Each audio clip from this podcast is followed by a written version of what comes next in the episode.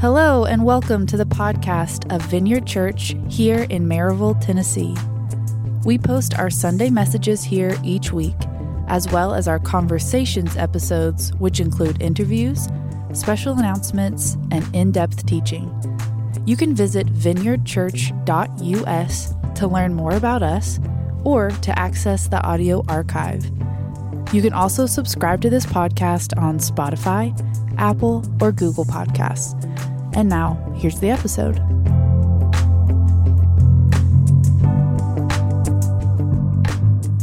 Good morning. Good to see you. Good to be with you guys. Hope you're hope you're doing well.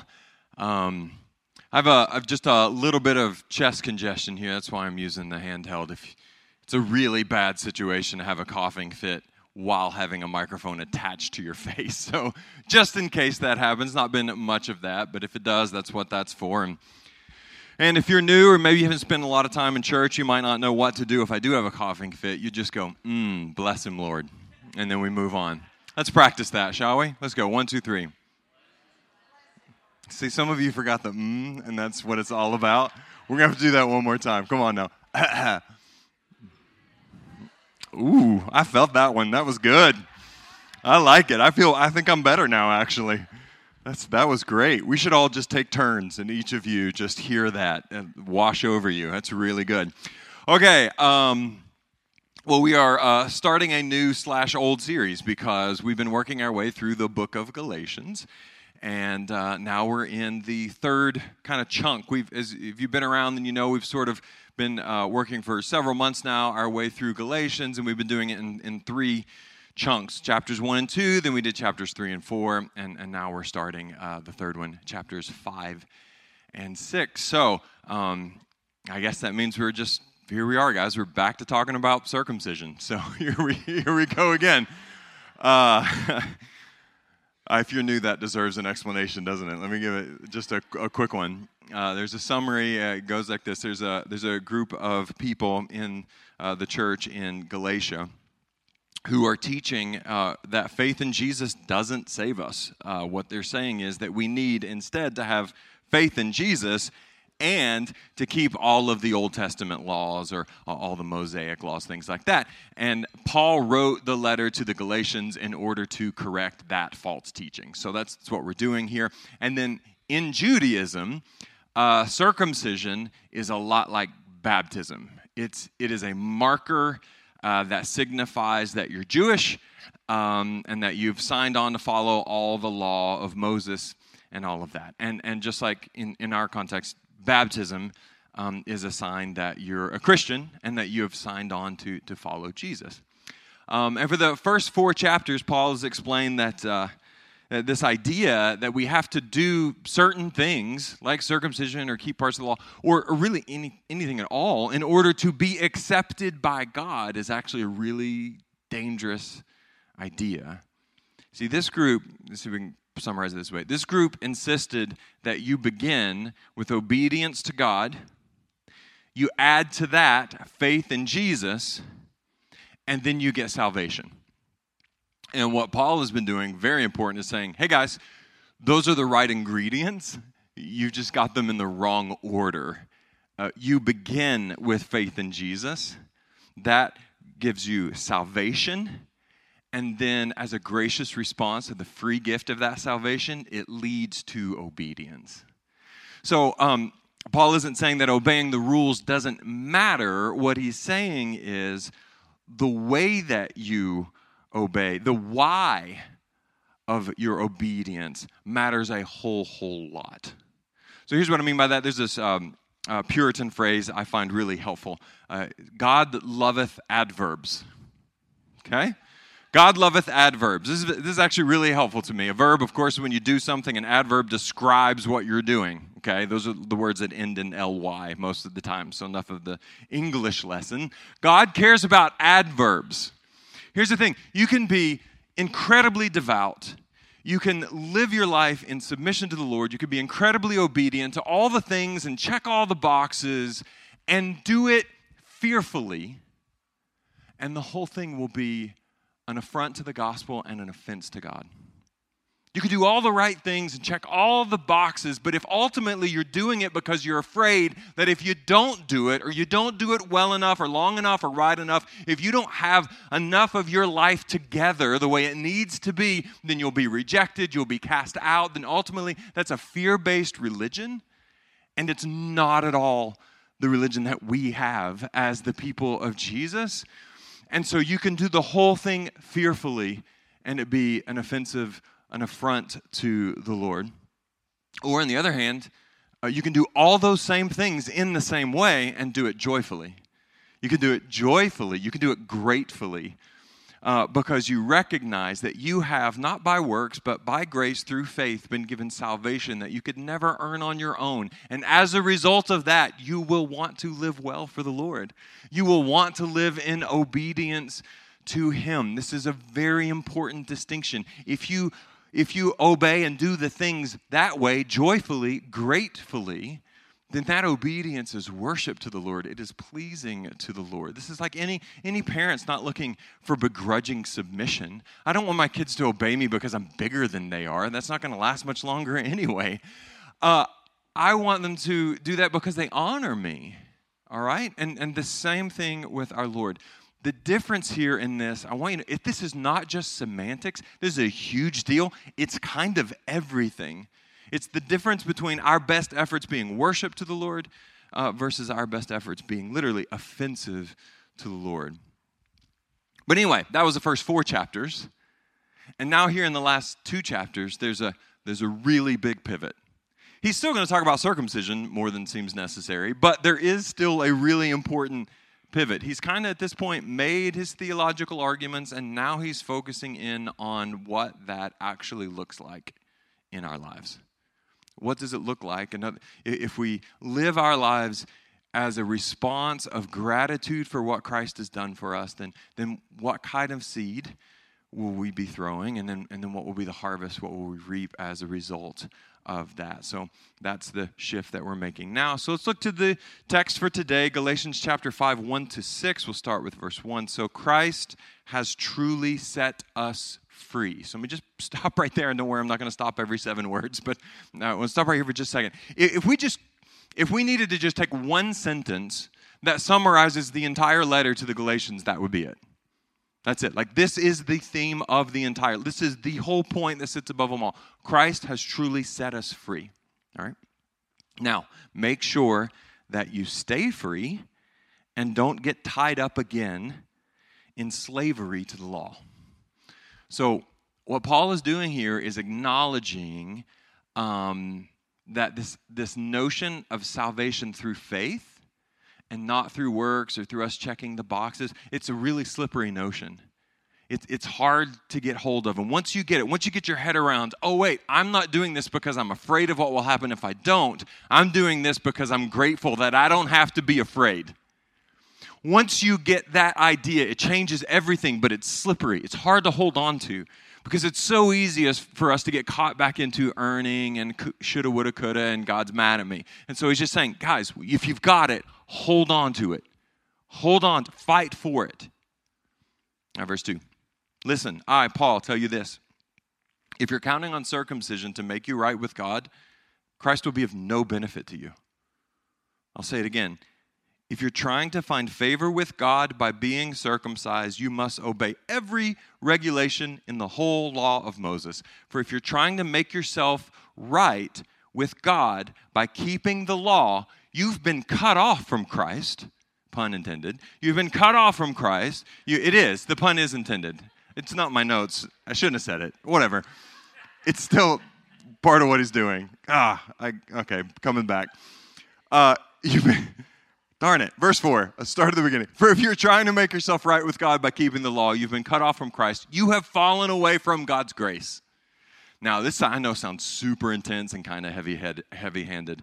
Um, that's intentional and it's altogether appropriate. He's saying, look, if you put your hope in anything else, then you haven't put your hope in Jesus. Like that's the litmus test, right? So the the big sort of scary fancy church word for this is apostasy. Apostasy is abandoning one faith in favor of another one. Now, as we've said all along the way, uh, the Galatians almost certainly don't think that that's what they're doing at all, right? They haven't thought, well, we're done with Jesus, I'm going to move away from this. Uh, what they're probably thinking is, okay, there's some former Jews in our church, and they seem to really care about us, you know, doing some of this Jewish stuff. So, all right, fair enough. We'll go along to get along. We can do some things. We can celebrate some feasts. We can we could do some stuff. I mean, circumcision seems like a big ask, but fair enough. If that's what it takes, and then, you know, we'll go along to get along. Jesus is the Prince of Peace. He would probably want us to make peace. So let's do that. That's where that's what they're thinking, and that's why Paul's warning here is so stark and so intense and so necessary. Because what they didn't realize is that any sense in which we are good in order to be saved, as opposed to our goodness being a response of gratitude because we're already saved, it cuts away at the very heart of the gospel. If it's not by grace through faith alone, then it's a different religion altogether. Altogether. I'm not saying maybe this room or this church, but in a lot of churches, there are people who are practicing a different religion altogether and they have no idea. They're trying to earn their, earn their way, it's fear based, um, and they're missing the very, again, the very core. Okay, verse 5. But we who live by the Spirit eagerly wait to receive by faith the righteousness that God has promised to us. Now, there's, there's so much packed in this little verse. I don't want us to run past it. Uh, what he's talking about here um, is something that's very often called the already and the not yet. Okay, so uh, if you've been around our church for any amount of time, that's really familiar language. We use it a whole, whole lot. Um, here's a summary. If you're a Christian, then that means you've put your faith in Jesus. Okay, and when we do that, it's very clear in Scripture God applies the righteousness of his son, Jesus, to us. It is, it is imputed to it. It is, it is placed upon us. It is given us. We are made, you are made righteous when you put your faith in Jesus, period. And that's a fact, okay? It's done. It's a reality. It's true. It's true right now. We have a hard time accepting or holding on to this truth. It's true right now. Children of God, you stand righteous and holy before God right now. You're not excited enough, so I'm going to read you a verse. Yet now he has reconciled you to himself through the death of Christ in his physical body. As a result, he has brought you into his own presence, and you are holy and blameless as you stand before him without a single fault. That's true. All right. It's true. You're righteous. Got it? Okay. Also, don't be ridiculous. You're not righteous. Are you kidding me? I know you people. Okay, like come on. I know me. like you're not righteous. That's a ridiculous thing to say. You can't say that. In fact, the Bible says you can't say that. I'm going to read you a verse. 1 John chapter 1 verse 8. If we claim to have no sin, we're only fooling ourselves and not living in the truth. Like come on. Come on. Okay, so we have what's called a paradox, don't we? Where two things that appear to be at odds with one another are true at once. Some people really hate paradoxes. Like, we don't, I don't, I don't like that. It feels like mystery. But let me remind you of something G.K. Chesterton said. He was very smart and could put a sentence together. He said this: A paradox is truth standing on its head, screaming for attention usually when we start when we read something in scripture and we feel a mystery in there we want to dismiss it. Um, but mystery is not the absence of truth it's the presence of more truth than we currently comprehend. That's what we find when we see mystery in scripture. So let's talk about this paradox because it's great. If you're a child of god you have been made righteous period. Your destiny is secure. In the great equation it has already been declared to be so. You are holy, just as we read. But you are not yet living fully into that reality, are you? Not yet. That's the already and the not yet. Spiritual formation, which is another thing we talk about a whole lot around here, is the process by which we come to live more fully into that reality. And as a direct result, we become more joyous and more free. And that process is ongoing through this life, and it does come to a place of completion when we see Jesus. So 1 John chapter 3, verse 2 says, Dear friends, we're already God's children. That's done. Secure, set, it's done. But he has not yet shown us what we will be like when Christ appears. But we do not, but we do know that we will be like him. For we will see him as he really is. So there's this great hope out there for us. This great hope. We will be like him truly righteous and living into fully that reality. And that's what Paul is talking about here in this verse. Back to our main text here, uh, chapter 5, verse 5, where he says, But we who live by the Spirit, we eagerly wait to receive by faith the righteousness God has promised to us. Right, now, verse 6. For when we place our faith in Christ Jesus, there's no benefit in being circumcised or being uncircumcised. Okay. he, he's saying, for all this talk of this weird word, believe it or not, this really isn't about circumcision. Like, it's just not what it's about. And then he adds, what's important is faith expressing itself in love. Let's work on this verse. Let me re- remind you. Um, this will be some review for many of you, but it's uh, important, so, so stay with me. Um, let me remind you of one of our previous studies as we've been working our way through Galatians. This is Galatians chapter 2, uh, verse 16 says this very important verse. We have believed in Christ Jesus so that we might be made right with God because of our faith in Christ, not because we've obeyed the law. So that's really a picture of what it means to, to come to faith in Jesus, to, to be saved. And, and the key words there are belief and faith, all right? We've believed in Christ Jesus. We've placed our faith in Christ Jesus. Belief and faith. Those are the key words, the key ideas. But the thing is, stay with me here. Most people think of faith and belief as being interchangeable, like they're synonyms. Like they're synonyms. No, they're not synonyms. Um, now, in English, sure, we use them interchangeably. Oh, I have faith in this or I believe in this. We use them as if they are synonyms. But in Greek, which is the language in which this was written, no, not even close. So let's parse it out. If you believe in Jesus, you believe that he's the Son of God, you believe that he died for your sins, you believe that he rose from the dead so that you might have life. That means that you believe the story. And that means that you have confidence that Jesus can, in fact, be your Savior. But look at the text. Look at verse 16 again. That doesn't make you saved, it's our faith that makes us right with God. It's our faith. We're saved by grace through faith, not belief. Again, faith is a different concept than belief. And the real meaning of this faith, biblical faith, is almost entirely lost in our context. So let's work on that. Uh, the Greek word here, you may have heard me say this before, again, it's review, but super important. The Greek word here that's translated faith is pistis. All right, it's a weird sounding word. Um, the Latin version of that same word is fide. That's where we get the word fidelity or faithfulness. Faithfulness. The best translation for that word, uh, pistis, is actually allegiance. That's what captures really the essence of the word. If faith just means belief and not allegiance or faithfulness or surrender or lordship, then we're actually missing a whole, whole lot.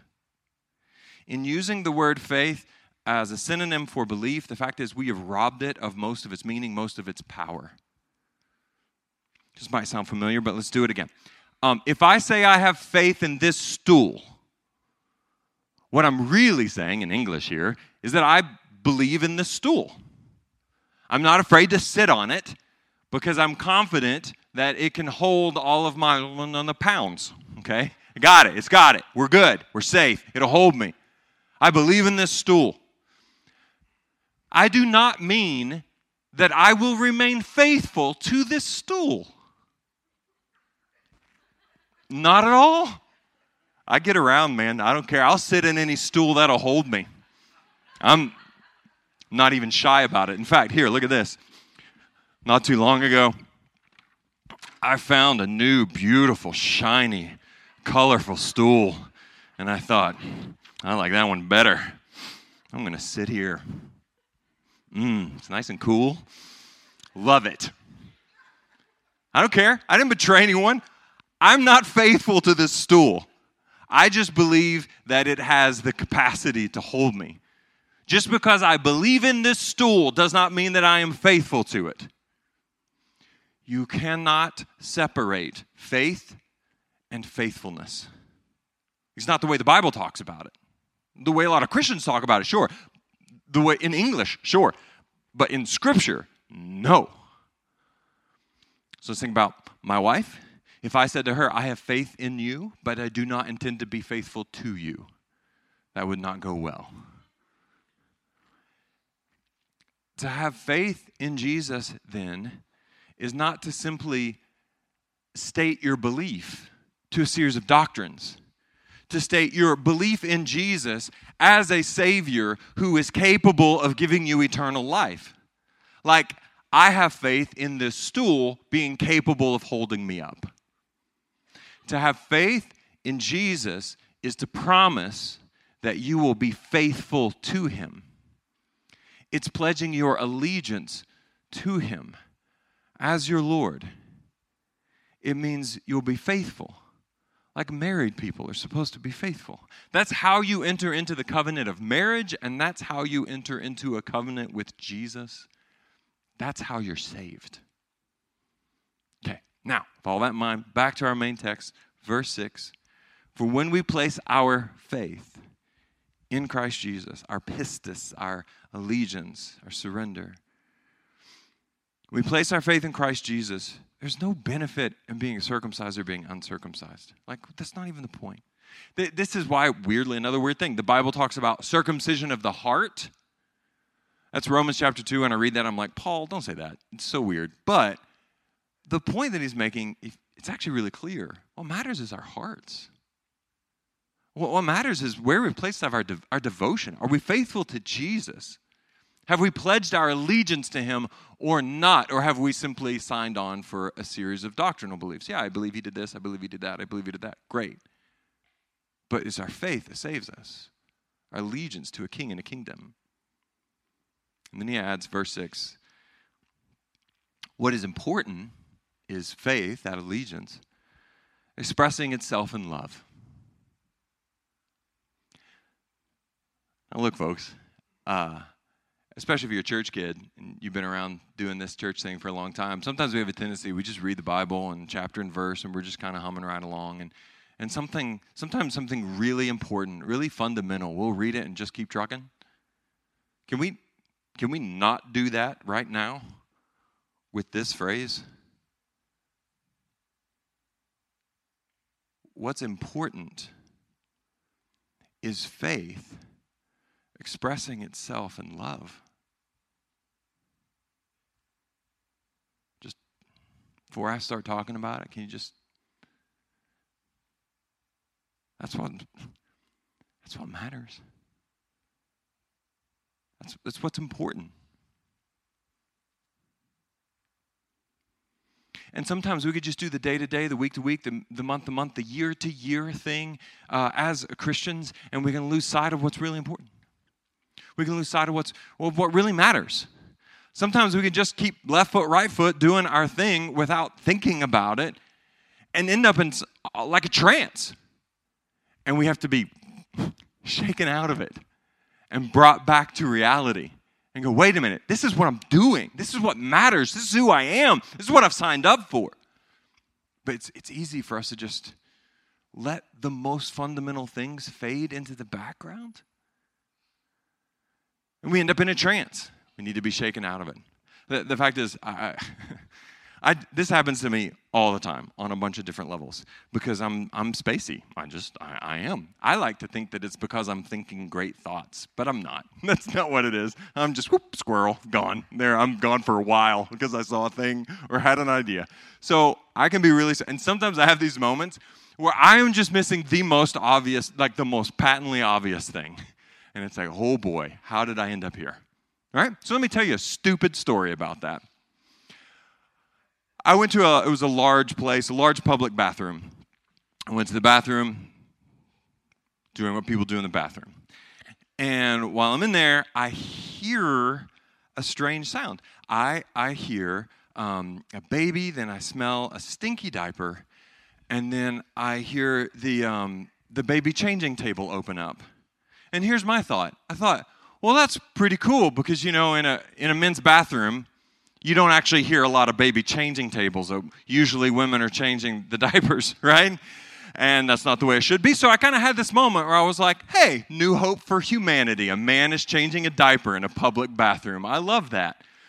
And then I hear the, and then I hear, then I hear what sounds for the world like a, like a female voice. And then I have this thought I'm in a woman's bathroom. I am in a woman's bathroom. And you might think, oh, that's, you know, people do silly things. It's a funny story. Like, no, no, no. I'm a pastor. Like, that's how rumors get started. This could be a career ender, you know? Like, I'm, I'm panicking. I'm going, how do I get out of here? Is there like a really effeminate way I could walk out and maybe no one will notice? Is that, uh, can I, can I wait till they close and leave in the cover of darkness? This is where I'm at. And then it dawns on me this whole time, I have been standing in front of a urinal. Ladies and gentlemen, there are no urinals in women's bathrooms. I'm in a full scale panic because I think I'm in a women's bathroom while standing in front of a urinal. I know a lot of things have changed. There still aren't urinals in women's bathrooms. And there I stood in front of a urinal wondering if I was losing it all.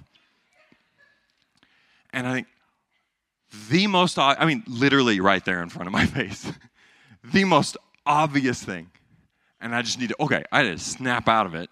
The most obvious evidence is right in front of me. Okay? So we're like that sometimes.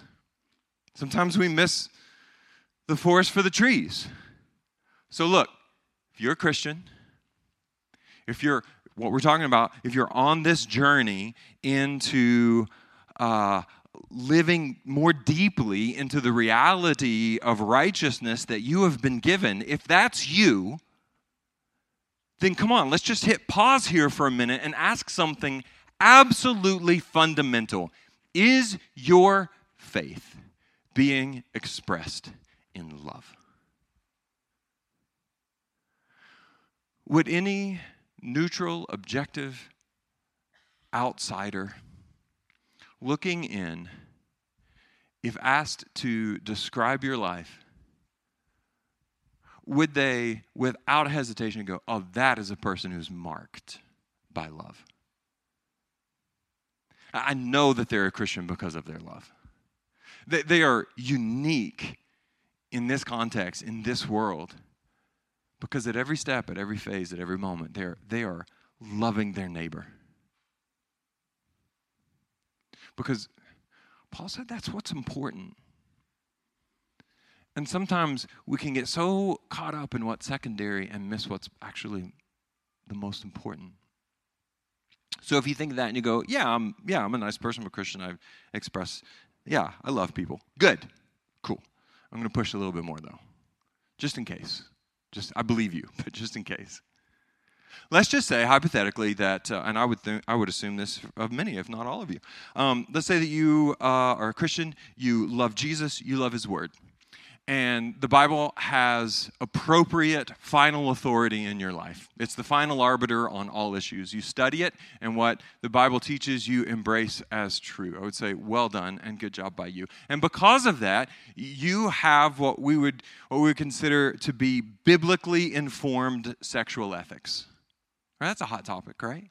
So you have biblically informed sexual ethics. What the Bible says about sex and sexuality, the appropriate context and confines for that, you, you embrace those things, you, you hold on to that truth. What the Bible teaches about sex and sexuality, you're on board with. And to that, I would say, right on, man. It's a tough context to hold on to that. That, that includes at least a handful of unpopular opinions. Good job by you. Now, again, would any objective, outsider, neutral person looking into your life, would they say unequivocally that the fact that you have biblically informed sexual ethics, that that works its way out? the communication of those positions works its way out into the watching world in a way that is unmistakably defined and marked by love? Or would they say something different? You can be right and be so wrong.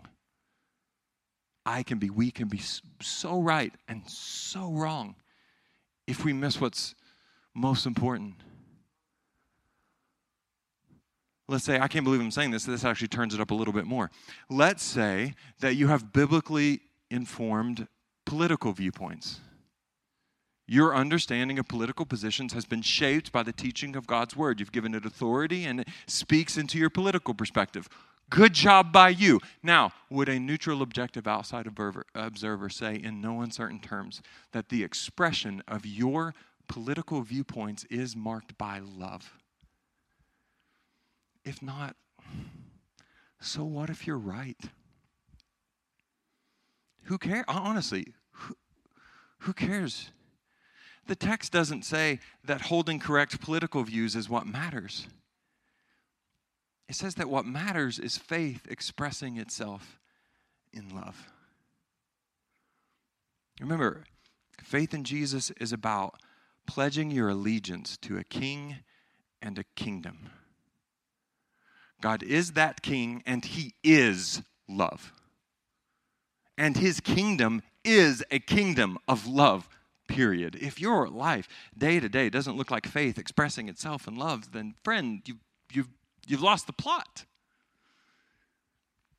And if, and look, I know I'm, I'm you guys are awesome.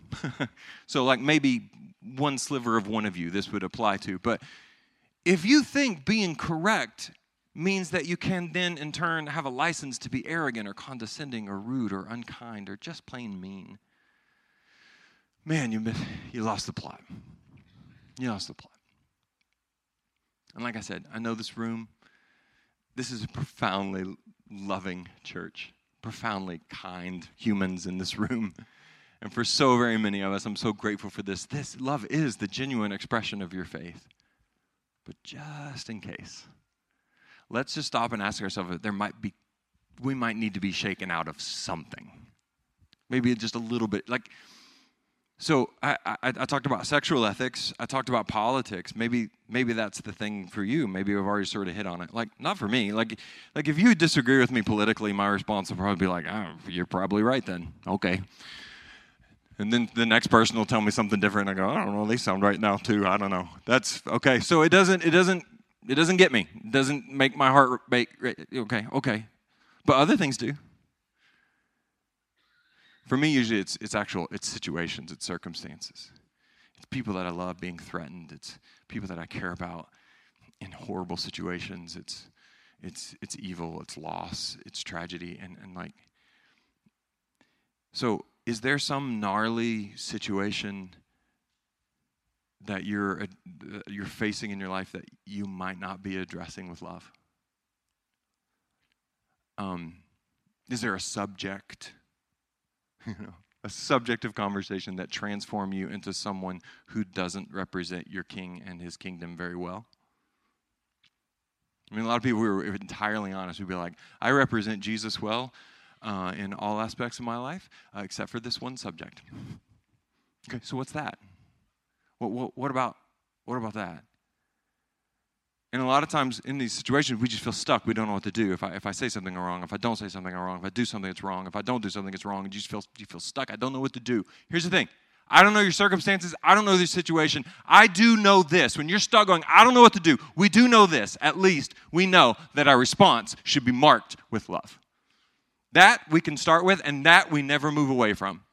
And if the answer pulls us away from that, as defined by Scripture, not by culture, then, then we can abandon that as an option. That's the seed that we're putting out into the world. That's the harvest that we will reap in return. So um, let's just do for a second here a little bit of inventory. Just, just you in your own mind. Like review the challenges that you're facing. Review the subjects that you're frustrated by. Like some of you have like sports induced insanity. Some of you, some of you said things yesterday that no human should ever say. But far more seriously, like some people have like you know political or you know whatever. Like it's like yeah, I, I have this, I have, I have, this. All the fruit of the spirit goes dra- draining out of my body when this subject hits. Okay, all right, fair enough. It's a wake up call. Shake out of it. What matters is faith expressed through love. Your allegiance to Jesus expressed through you in love. So, what are those things? What are the, the subjects you get, ooh, or the challenge that you're facing, or the, the stuff that you're fighting for? Okay, me, would you go ahead and stand as you're able for, for prayer? It's weird having two stools. I just feel like I keep moving the furniture around.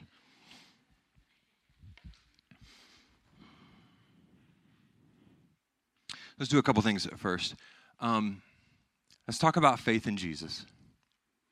If you have said, and I want you to personally and seriously consider just, you know, does this apply to you? If you have said, yes, I have faith in Jesus, but what you've actually meant by that is you have faith in Jesus like you have faith in the chair that you were just sitting in. This is a capable chair. I will rest my weight upon it. Jesus seems like logically the best option, a capable Savior. I believe in that. I've been told these doctrinal statements, I believe them.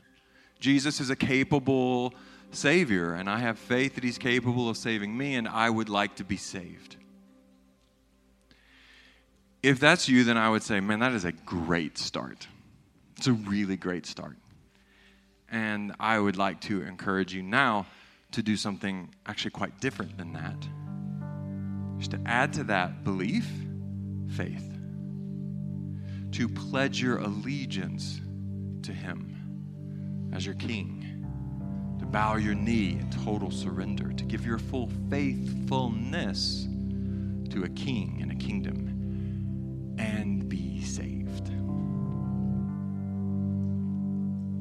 So if that's you, if you go, yeah, actually, I think that might be where I'm at. Uh, I just want to encourage you. God is so eager to welcome you into his family. And he's not mad that maybe you were confused by terminology, that in our context and in our language, we've turned words into synonyms that aren't synonyms. Like, okay, God understands. But here's the real invitation faith and belief allegiance and belief to a king. And if you've not yet done that, it, it really is a matter of just simply doing that. Lord, I believe and I put my faith in you. Um, now, for the rest of us, as for that inventory, hopefully you got that, that list in your mind or the thing or a couple of things. What's really important is faith being expressed in love. How's, how's that going? How's it going? You're really struggling, if you're fighting to maintain the fruit of the Spirit, to be loving in a category or a subject or a situation, I, I just want to encourage you would you just cast that on the Lord? I know that sounds sort of flippant, like, oh, Jesus, take it. But like the thing is, we have to be shaped and formed by the hand of God to actually do that. We're, we're, we're, talking about love in such broad and general terms. I want to be very clear. Loving your neighbor is the highest fathomable standard. I'm not talking about something easy. So, would you throw yourself on the mercy of Christ and say, King of glory, come, help me. Help me when the emotions are running and the anger is building and the, the frustration is there or the fear is there, the panic is resident. Help me, King Jesus, help me. Okay. I will say a prayer, and then we'll have a moment, we'll uh, we'll worship together. So, King Jesus, uh, we're really glad to be yours. We're, we're grateful that you've shown us how to live, and we get to follow you in obedience. Not because we're afraid of what happens if we don't, because but because we're grateful that we've already been declared righteous in spite of our flaws.